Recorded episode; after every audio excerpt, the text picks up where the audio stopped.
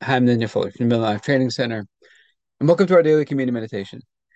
Where today we're taking a look at the story of Solomon. When God comes to him and says, "Ask, ask me for anything that you want." And so yesterday we talked about how when God appears to Solomon, he says, "You ask me for whatever you want." And Solomon asks him for for God to establish the promise that he made to David, which was that someone from David's family would always be sitting on the thrones. It was a, a generational prayer that God would establish that prayer. And then Solomon asks for wisdom and understanding and how to do the purpose and the calling that God put him on the earth to do. I think we can pray those same things. Now, it says something very interesting. I was just seeking the Lord about this this passage of scripture about Solomon. It says something very interesting. Right after Solomon prays, he asks God for wisdom and understanding and how to do the the plan and the purpose that God put him here to do. And just as a reminder, there's some times where maybe we disqualify ourselves. We don't know how to do what God has called us to do. Maybe we don't know how to do that as a husband or a father or uh, whatever calling or work we're doing. We can ask him for help, for wisdom and understanding on how to do that. But right after that, that happens, it says the following short little phrase it says, Then Solomon went to Jerusalem from the high place at Gibeon, from before the tent of meeting, meeting, and he reigned over Israel. Now, it doesn't look like there's much here, but it's interesting. Solomon went to Jerusalem. What does Jerusalem mean? Jerusalem, if you translate that word, it can mean peace or wholeness or completeness. Some versions translate it as a foundation of peace. Now he went to Jerusalem from the high place at Gibeon. Gibeon means a hilly place. What is a hilly place? It's up and down.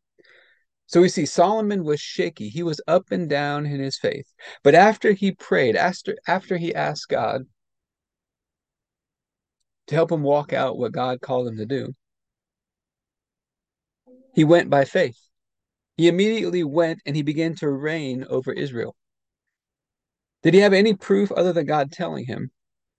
That God, God said, I'm going to give you wisdom. I'm going to give you understanding. I'm going to give you riches and honor and long life. I'm going to give you all those things.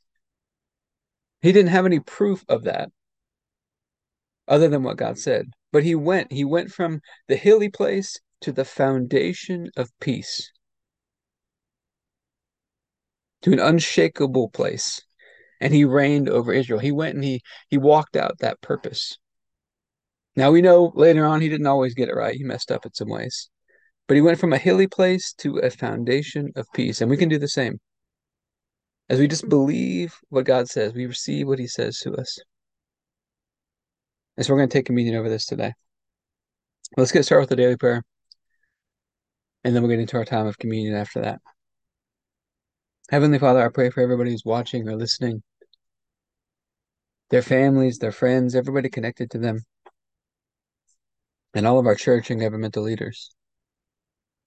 And I thank you for releasing us from darkness and transferring us into the light, into the kingdom of your dear Son. I thank you for your purpose and grace given to us in Christ Jesus before time ever began. And that Jesus was struck down, he was smitten, bruised and pierced and crushed and destroyed. All so that you could be on our side, that you could be fighting for us. And I keep asking that you, the Father of glory, would give us the spirit of wisdom and revelation so that we would know you more and more. That the eyes of our hearts would be enlightened to know the hope to which you called us and the riches of your glorious inheritance that is in us and the immeasurable greatness of your power to us who believe. The same power that you exercised in Christ when you raised him from the dead, and you seated him at your right hand in heavenly places, far above all rule and authority and power and dominion, and every name that is named, not only in this age, but also in the one to come.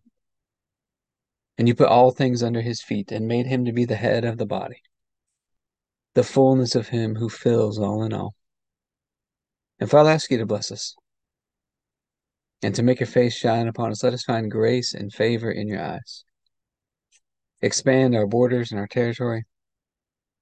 Expand our capacity to receive everything you've given us in Christ and to let it flow through us so that we do good and are a blessing to people all over the world.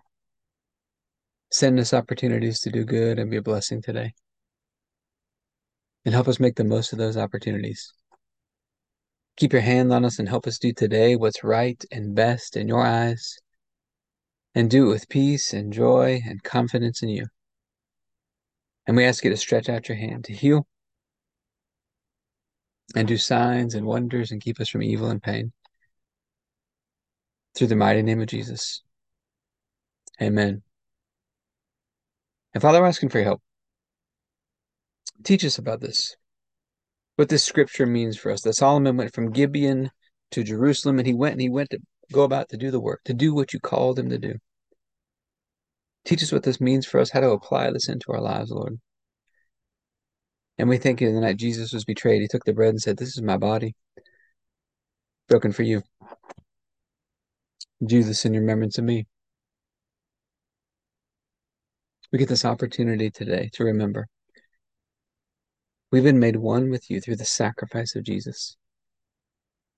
By his stripes, we've been healed. We've been made whole. And you raised him up from the dead. You seated him at your right hand. And you raised us up together with him. And so, Father, I thank you for this bread and ask you to bless it in Jesus' name. Let's go and take our bread.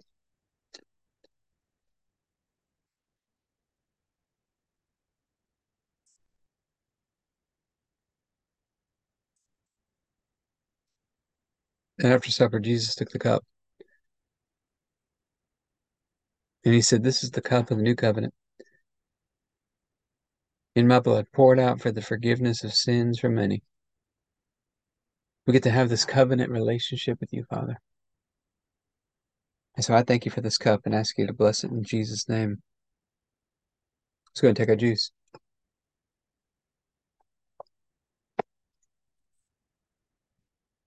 Let's talk about some practical application of this into our health and fitness. So something we've talked about before is that sometimes in our workouts, we're in a hilly place. We got some ups and some downs, some good days, some bad days. And the goal is to work and practice and through repetition get to the place where we got this foundation of peace, this certainty, this consistency in our workouts. And it's often when we get to that place of that certainty or consistency or confidence that all of a sudden we just make a surge of progress to the next level. In fact, you look in the in this story in Second Chronicles chapter one, you're going to see immediately after this verse, Solomon starts to prosper, starts to come to pass in his life. But open some for today. If you'd like to be a part of what we're doing, you go to the Abundant.